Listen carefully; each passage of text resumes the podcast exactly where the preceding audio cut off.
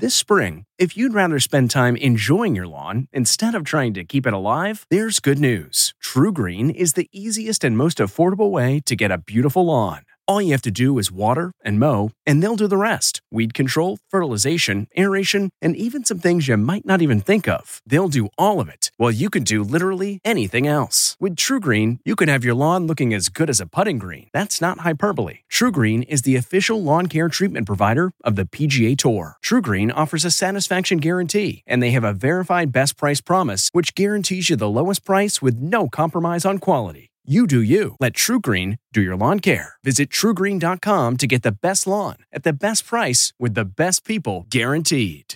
Do you ever wonder where all your money went? Like every single time you look at your bank account? Honestly, it's probably all those subscriptions. I felt that way too until I got Rocket Money. Rocket Money helped me see all the subscriptions I'm paying for, and it was eye opening. Between streaming services, fitness apps, delivery services, it all adds up so quickly. Rocket Money is a personal finance app that finds and cancels your unwanted subscriptions, monitors your spending, and helps lower your bills. Rocket Money has over 5 million users and has helped save its members an average of $720 a year with over 500 million in canceled subscriptions. Stop wasting money on things you don't use. Cancel your unwanted subscriptions by going to rocketmoney.com slash Wondery. That's rocketmoney.com slash Wondery. rocketmoney.com slash Wondery. Angie's list is now Angi, and we've heard a lot of theories about why. I thought it was an eco move. Fewer words, less paper. No, it was so you could say it faster. No, it's to be more iconic. Must be a tech thing. But those aren't quite right. It's because now you can compare upfront prices, book a service instantly, and even get your project handled from start to finish. Sounds easy. It is, and it makes us so much more than just a list. Get started at Angi.com. That's A N G I, or download the app today.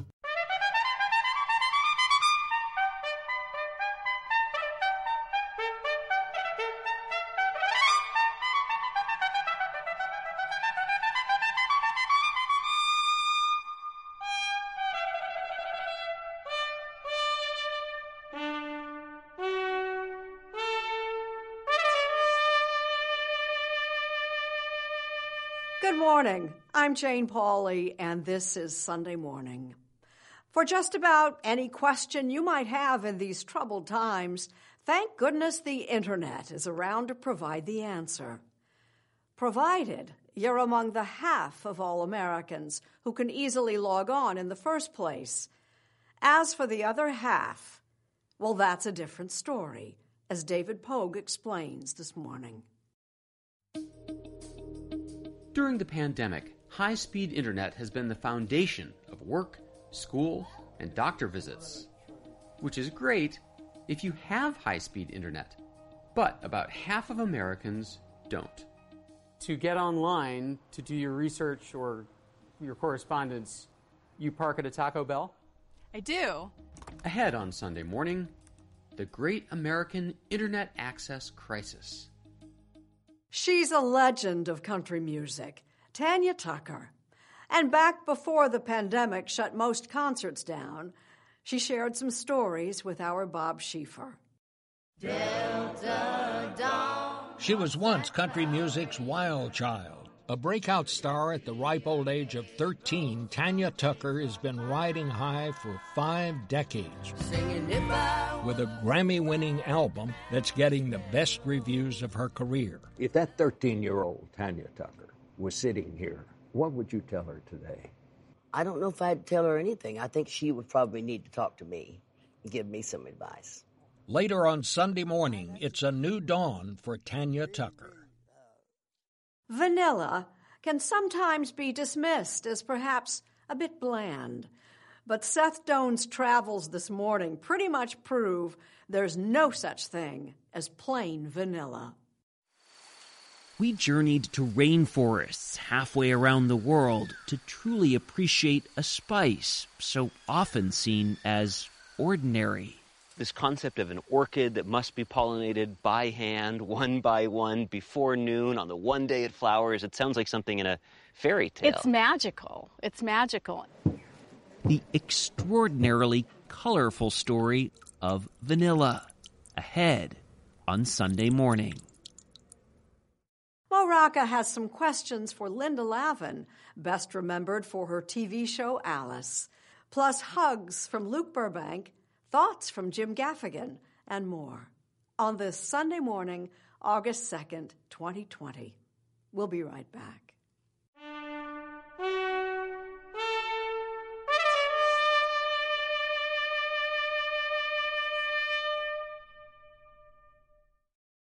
Turns out the internet doesn't cast nearly as wide a net as we might think.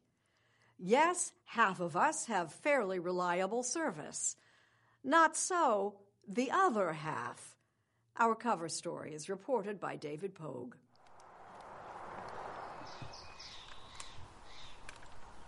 After earning her master's degree, writer Carrie Fugit bought this little farm in rural Oregon. Can I borrow that? Yeah. It seemed to have everything beauty, affordability, and just a 30 minute drive to the city. But she quickly discovered one thing that wasn't available. We don't have internet. we haven't been successful getting it out here yet. So you must be able to get online somehow. What have you been doing? When there isn't a pandemic, I go to a library or I go to a restaurant or a cafe. Now, since the pandemic, all of those places are closed down.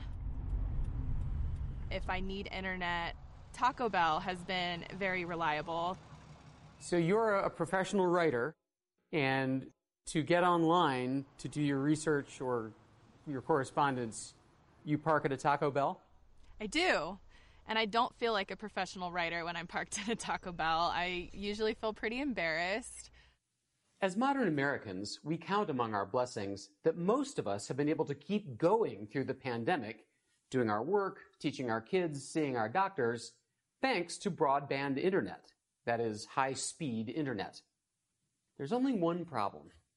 Tens of millions of Americans are not connected to broadband internet. The digital divide affects every region of our country. Gigi Sohn worked for the FCC during the Obama administration. How many Americans still don't have broadband?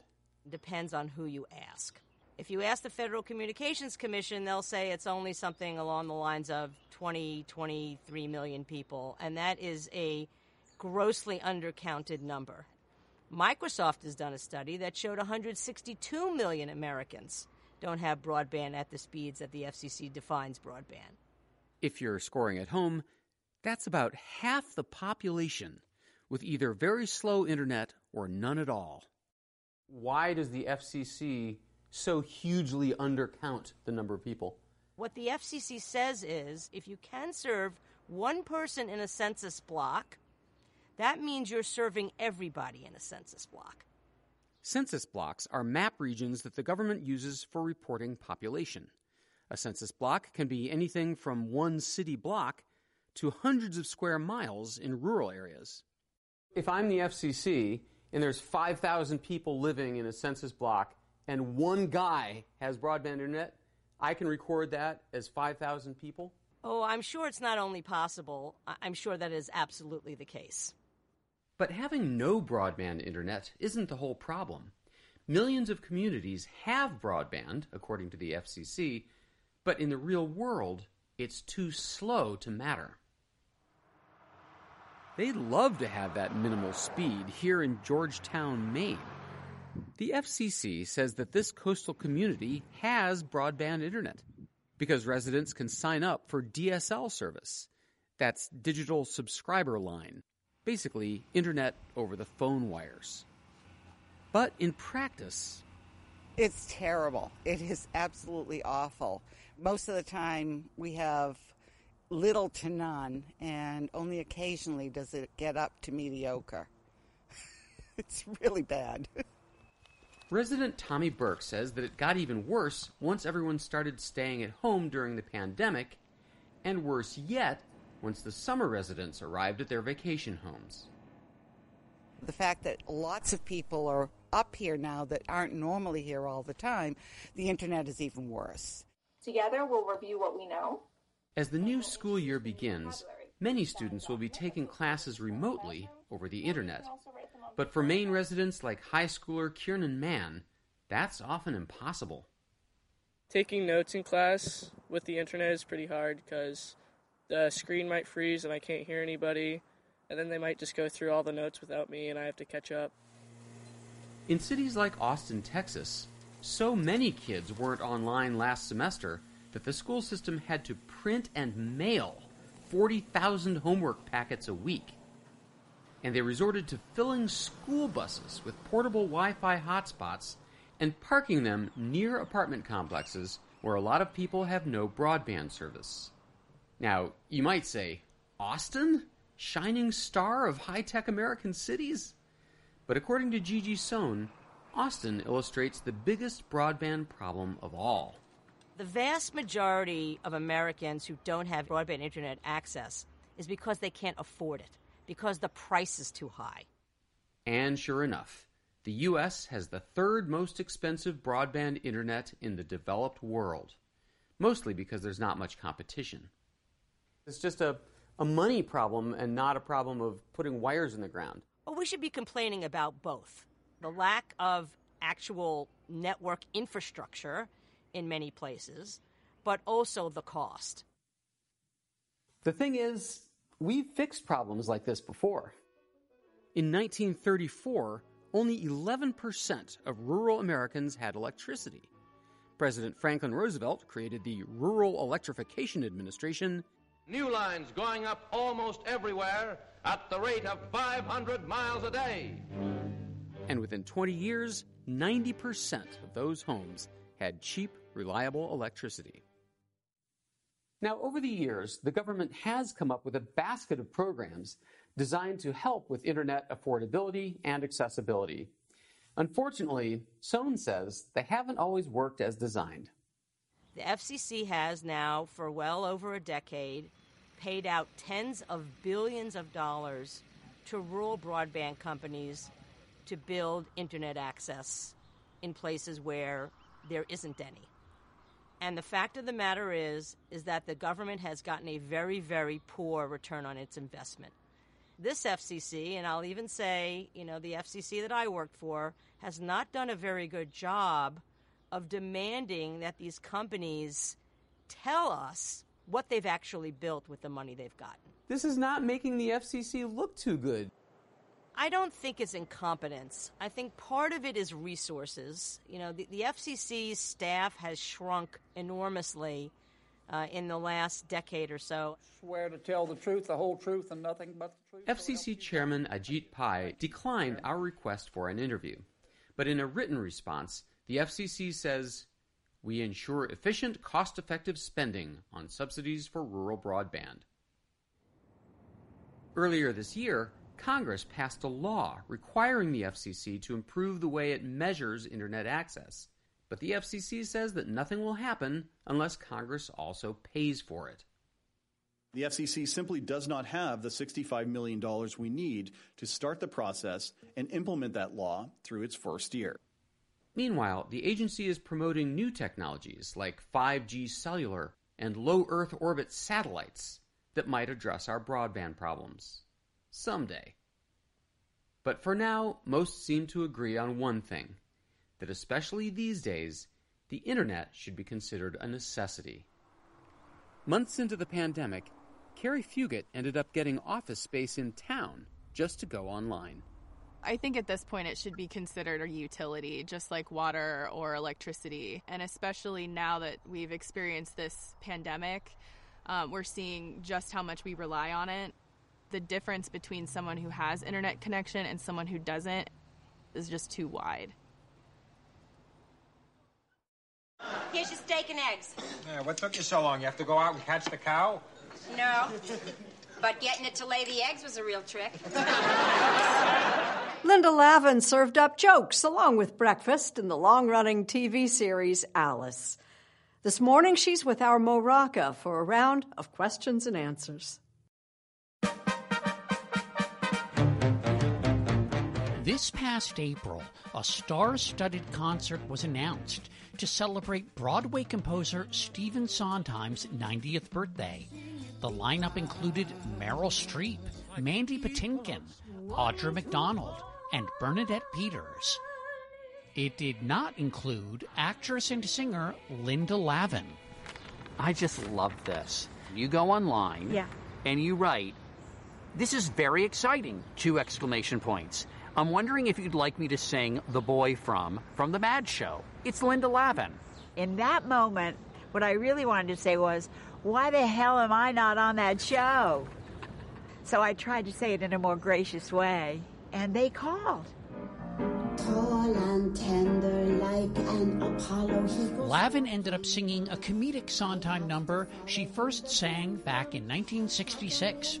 Let's just put it this way you're willing to advocate for yourself. I'm willing to advocate for myself, absolutely. Sometimes people don't think of you, they don't know you're here. I'm still here. They don't know you're alive. You gotta let them know. Gotta let them know. I used to be shy. She's alive, all right. It's been 35 years since Linda Lavin ended her run as TV's Alice. How do I stop him from chasing me just for my body? Let him catch you. and she's been hustling ever since, starring on Broadway, where she won a Tony, and on shows like Mom. Excuse me. Look at that tiny tush. I hate her. Once the pandemic set in, she began doing weekly concerts from her Manhattan living room with pianist Billy Stritch. I wish I were in love again. And she's even released a new album.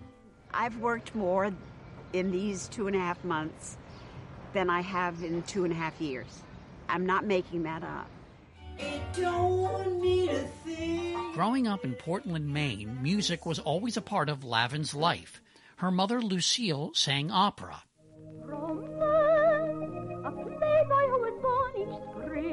She sang on the radio and early television. She sang with George Gershwin. But in those years, doctors would say to women who were career women, if you want to have a baby, you have to give up your career. And that's what what my generation comes from those women. Did your mother give up her career when she was expecting you? Yeah. When I'm in a spot, it's true. I always know what to do. Lavin says her mother always encouraged her to sing. My mother also tells the story that I stood up, I hadn't spoken yet, and that one night there was company, and I stood up in my crib and sang God Bless America. For her seventh birthday, she and her girlfriends made a fateful trip to the movies. Best goodbye music I ever danced to. And the movie was Cover Girl with Rita Hayworth and Gene Kelly. And I remember it as if it were yesterday. Rita Hayworth came down a ramp.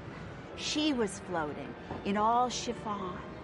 Long ago and far away, I dreamed a dream one day.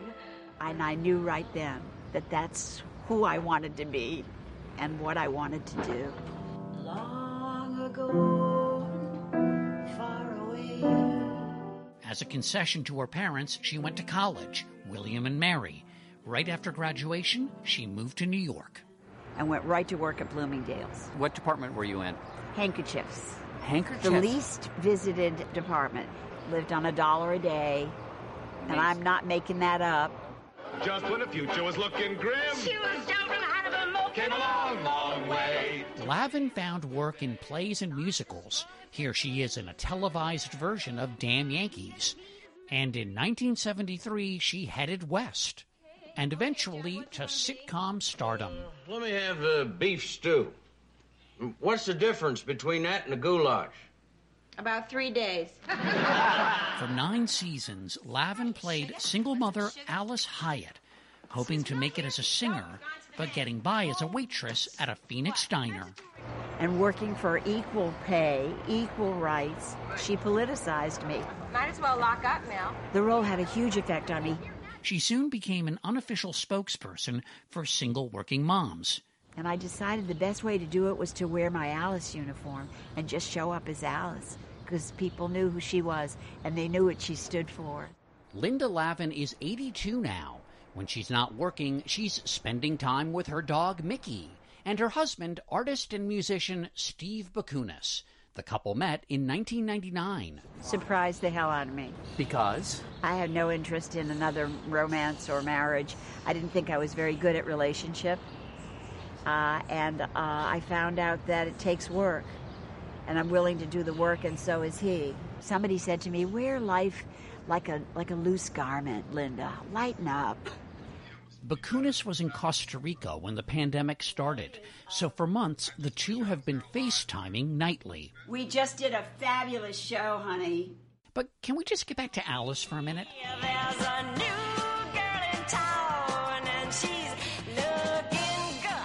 Linda Lavin sang the show's theme song, one of this correspondent's all time favorites, and with different endings.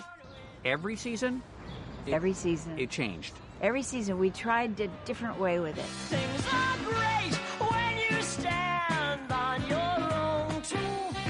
I've always wanted to know do you prefer bum bum bum bum bum or sweet?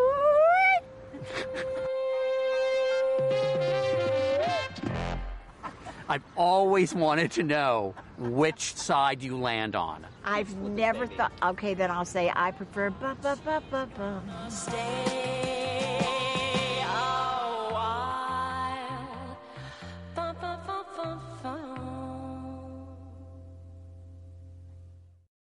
This episode is brought in part to you by Audible, your go-to destination for thrilling audio entertainment.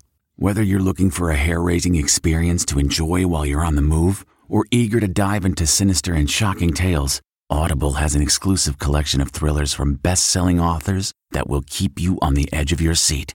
Like James Patterson's first audio-only thriller, The Coldest Case. Experience stories like never before, where every chilling detail is brought to life by captivating sound design. Plus, as an Audible member, choose one title a month to make yours forever. And now, new members can try Audible free for 30 days. Just visit audible.com slash WonderyPod or text WonderyPod to 500, 500. That's audible.com slash WonderyPod or text WonderyPod to 500, 500. Did you ever wonder where vanilla comes from? Probably not which is why we think you're in store for quite a journey in the company of our Seth Doane. Do you want to help me cook? Yeah. Okay. All of this quarantine cooking and baking has been a boon for at least one business you probably had not considered vanilla. Where's the vanilla? Open it up. Let's see all the vanilla inside. Put it in. It's a key ingredient in those cakes and cookies, not to mention ice cream and even Coca Cola. In recent months, worldwide vanilla sales have doubled, which gives new relevance to a story we were working on even before all of this. One that took us on a journey thousands of miles away to the rainforests of Madagascar. We'd come to this remote African island nation to find a pale white orchid with the most colorful story. When you see these blossoms, these pods, what do you think? Ah, makes my heart swim. I love vanilla. Josephine Lochhead is not only an admirer of the plant and our guide, but she runs Cook Flavoring Company, her family business in California which has been making vanilla extract for more than a hundred years. This spring, they saw an astounding 500% increase in sales. They import literally tons of the raw material. It's incredibly labor intensive. It is very labor intensive. Each of these blossoms must be pollinated by hand before noon, the day it blooms. We call it the queen of the rainforest. This queen demands constant attention. But while Madagascar supplies 80% of the world's vanilla, it's not native to this island. Mexico is the only place in the world where vanilla was grown, and it was the only place in the world that has a pollinator. A specific bee that pollinates vanilla? The only bee that will pollinate a vanilla orchid. So when French colonists brought this vine to the region in the 1500s, it did not produce vanilla for centuries. Then in the 1850s, the story goes that an enslaved man named Edmund Albius discovered a method of hand pollinating with a tiny toothpick like stick. Bayman Manjar, a farmer, showed us. The male part with the pollen is on the top. It's separated from the female part by a membrane. So he exposes that, pushes it together, and now the flower is pollinated. Just have to wait nine months, like a baby. It's time consuming, he said. It's not really difficult, but it needs some skill. Now imagine there are around 40 million vanilla orchids in Madagascar. So, pound for pound, vanilla is one of the most labor intensive crops in the world. It's also one of the most expensive, and by weight can sell for more than silver. What's the value of the vanilla all around us in here? 1.5 million US dollar. In vanilla? In vanilla. yeah. Just in here? Just in here. Wow. Dylan Randrimihajaha's Madagascar Spices Company is Josephine Lochhead's biggest supplier. This is for uh, extraction. His warehouse is under guard, surrounded by barbed wire. To be able to track and trace their vanilla, farmers tattoo each pod while it's still green. Then, once it's harvested, there's still more work. The vanilla beans are dipped into hot water to stop photosynthesis. Then the process of drying and curing can go on for months. Expert hands seem to dance over the vanilla as it's sorted and massaged, releasing oils and aroma. The beans are touched more than about 2,000 times before shipping. So by default, Madagascar is the world's vanilla producer Why do you say by default? because the wages are lower than any other wages in, in any vanilla producing region in the world. While their vanilla crop is worth about half a billion dollars, Madagascar is one of the poorest countries on earth. Most people here live on around $50 a month.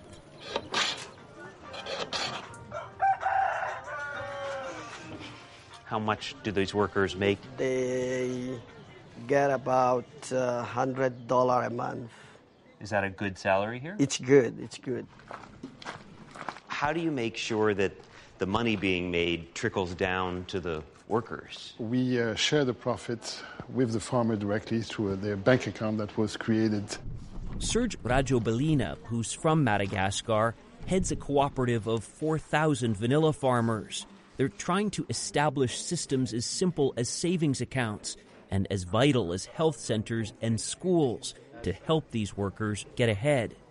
Poverty is the most challenging things for conservation or for, For conservation? for the environment. How so?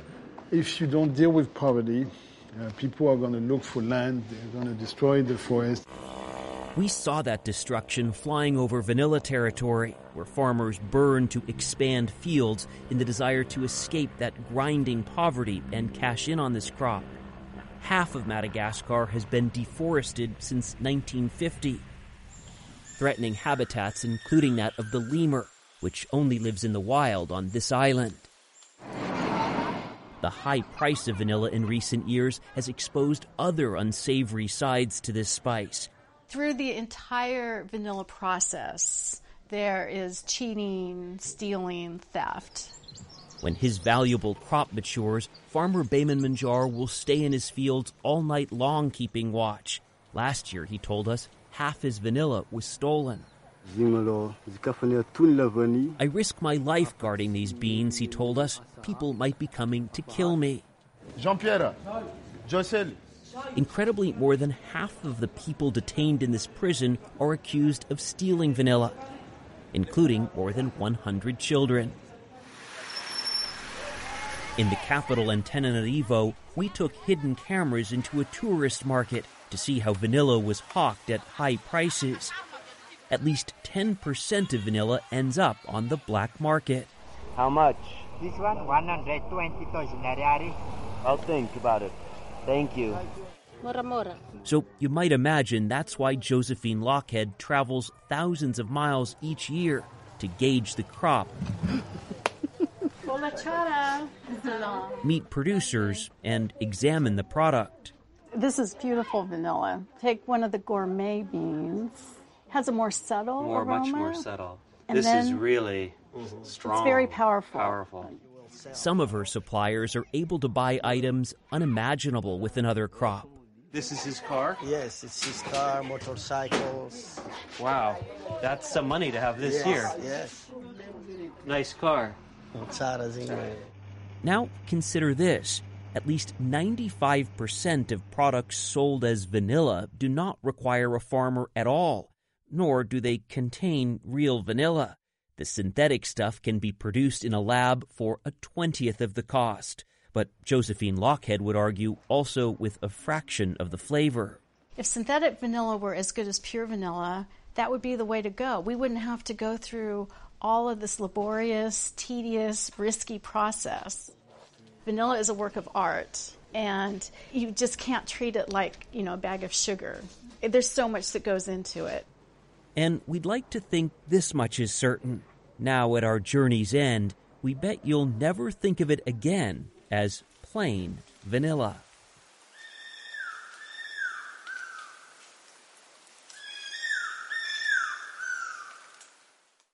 It's all but impossible to hug those near and dear to us from six feet away. So, what to do? Luke Burbank has been asking the experts. You might have seen this video when it first went viral. You know, back in the before times. It's adorable, sure, but it also demonstrates something about us humans, about something we need that we're not getting enough of these days. When we hug a person, both people in that exchange release oxytocin. That's right, we're not getting our daily requirement of hugs, says Emiliana Simon Thomas, who studies human happiness at UC Berkeley. When we release oxytocin, we feel pleasure, we feel warmth, we feel uh, that sense of, of safety. Our stress physiology becomes quieter.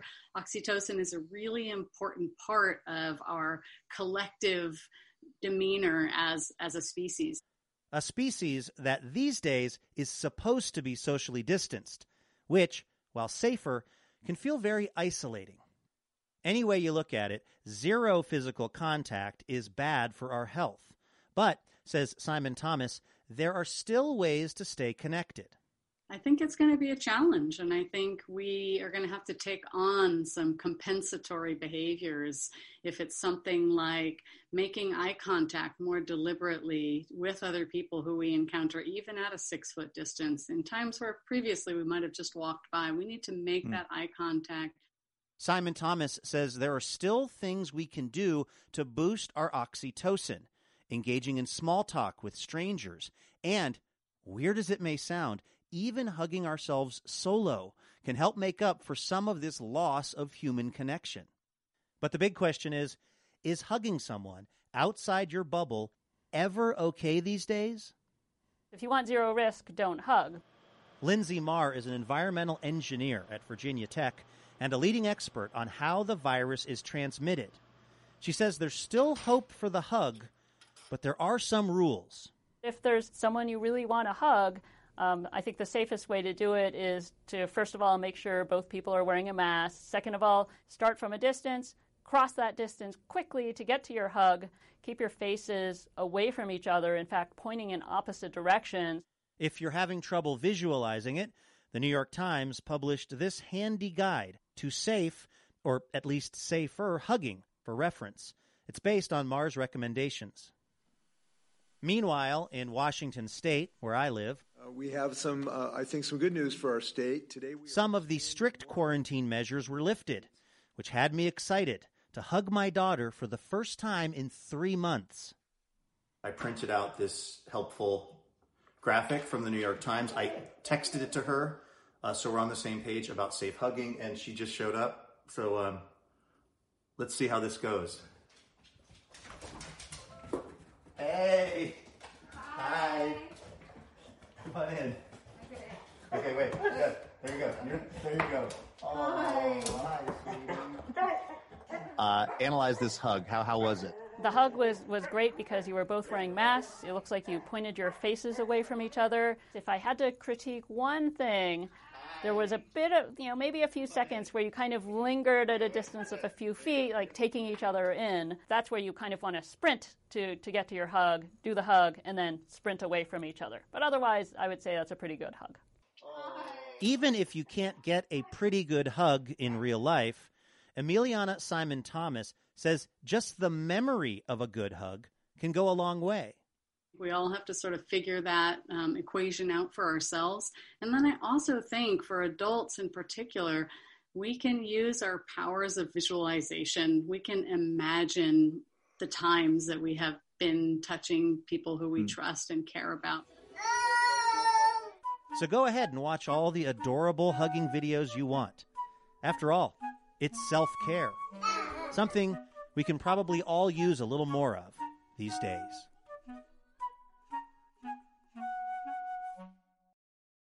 In the world of country music, Tanya Tucker is unquestionably a legend. Back before the live music world shut down, she talked about her long career with our Bob Schieffer.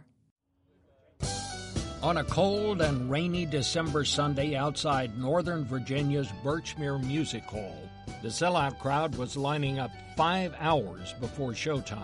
How about you guys? Some even earlier. We've been here since 20 till 7 this morning. We were first. To be loved like a song you remember. And there, inside, Tanya Tucker was doing what she's been doing since she was nine years old getting ready to put on a show. Did I go on a tangent? After more than 50 years on stage, we met up with Tucker just after her nomination for not just one, but four Grammys, more than any other country singer. Has it sunk in yet? You know, I don't really think so. Now it's like, well, you know, it's great to be nominated, but you know, it'd be nice to win one too. In her younger days, they called her Delta Dawn. Tucker wound up winning not just one, but two for Best Country Song and Country Album. They were her first Grammys after a career full of hits. Since the ripe old age of 13, she's had nearly two dozen top 40 albums. thanks for all the number one songs, you know, that uh, you've given me. Uh, hell, I like the number tens, you know. Trouble in my heart. She became country music's wild child with a personal life that has often grabbed more attention than her music. I bring my flowers now while I'm living. But her latest album has made her the critics' darling, and it's her music that's making headlines again. Well, I got to tell you, I got my marching orders here. I'm told do not ask her how she likes this comeback because you say it's not a comeback. So what is it? Gosh, you know, I I like the word relaunch. Uh, Relaunch. Yeah, relaunch. It wasn't something that I had really um, planned out, and it, it really just kind of happened. And, Well, you that, know, isn't that always the best way when something just sort of happens? well, of course, you make plans, and God he chuckles, you know, when you start making plans. God only knows how oil field roughneck Jesse Beau Tucker recognized the potential in his youngest daughter, Tanya Denise, born 1958 in Seminole, Texas. But by age nine, she knew what she wanted, and her father was with her all the way. I was ready then, but they just weren't ready for me. Because my dad always said, You're a nine year old girl.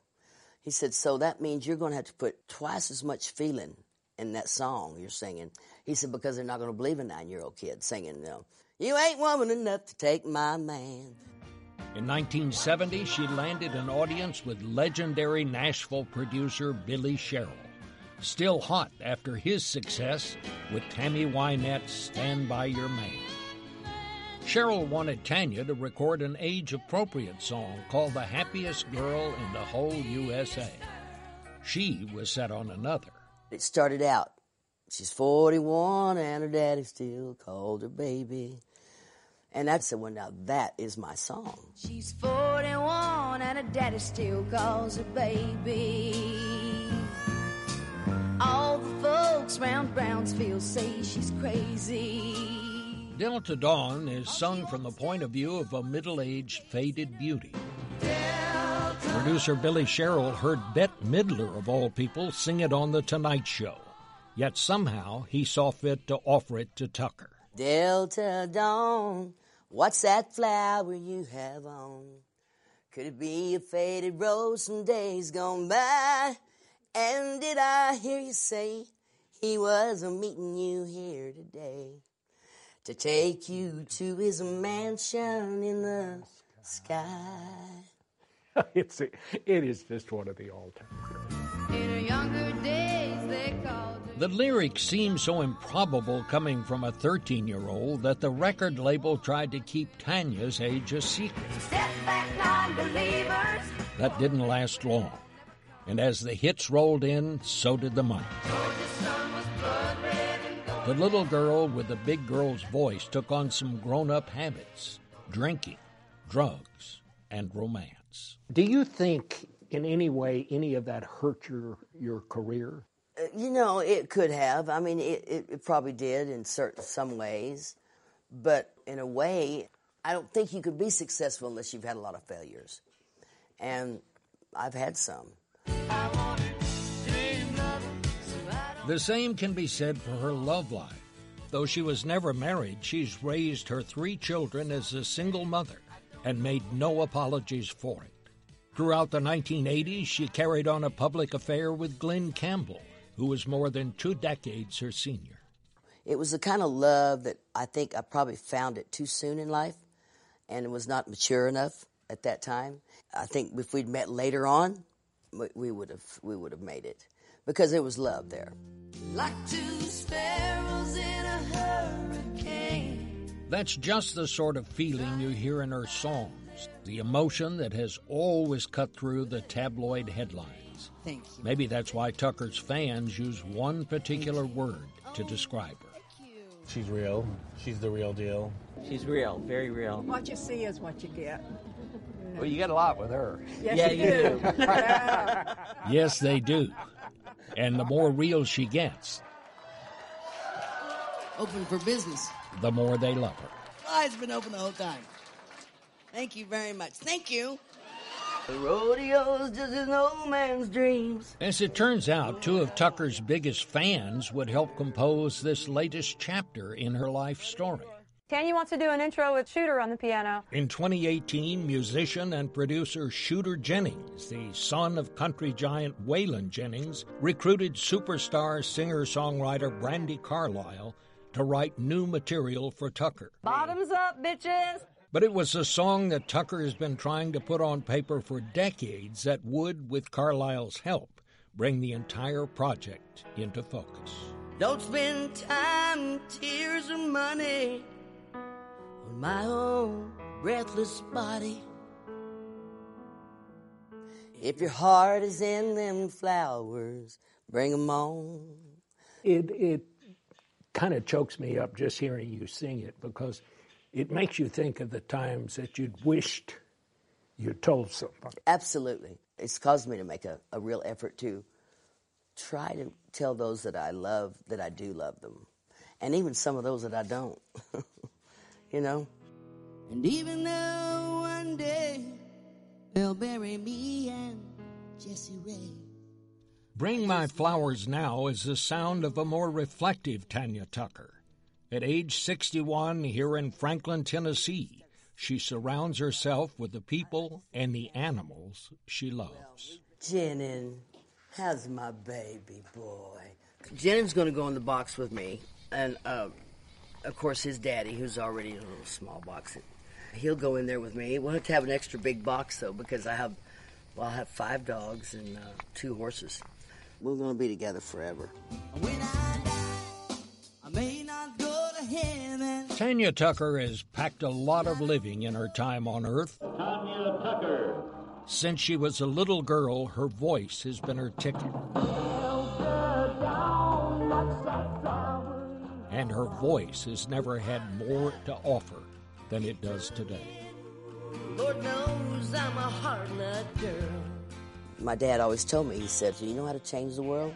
He said, You build your platform You know, you build it, build it, build it till you can't build it any higher, till you can't get no higher. And that's when you can change the world because then people will listen to you. That's the thing. I, I want to not just be uh, another female on this planet, I want to change a lot of things. Well, I think you're going to change people when you remind them to bring the flowers now. And that's just another way of saying, show me you love me now. Don't hesitate. Because how wrong can you be? Forget about losing track of the days during the pandemic. Our Jim Gaffigan is losing track of the months. It's already August? But is it really? I mean, the calendar may indicate that it's August. The weather outside might feel like August. Beautiful. The corn I planted would make you think it's August. But is it really August? Wait, I planted corn? It can't be August. There wasn't a July or a June or a May. There was definitely an April. I remember April. It felt like a cruel extension of March. What if we're still in March? It could still be March. I'm still doing the same thing I was doing in March. I'm still only hanging around these people I call my family like I did in March. I'm I'm still dressing like I'm struggling with a hangover like I did in March. I still don't understand how those Zoom meetings work. I still watch the news, frustrated and flabbergasted like I was in March. I still don't understand that term new normal. Like I didn't understand it in March. How can something be new and normal? How can something be normal and new? I gotta check my corn. This is all mine. That's why I know it's not March. Because I'm growing corn. And why am I growing corn? I'm Jane Pauley. Please join us when our trumpet sounds again next Sunday morning.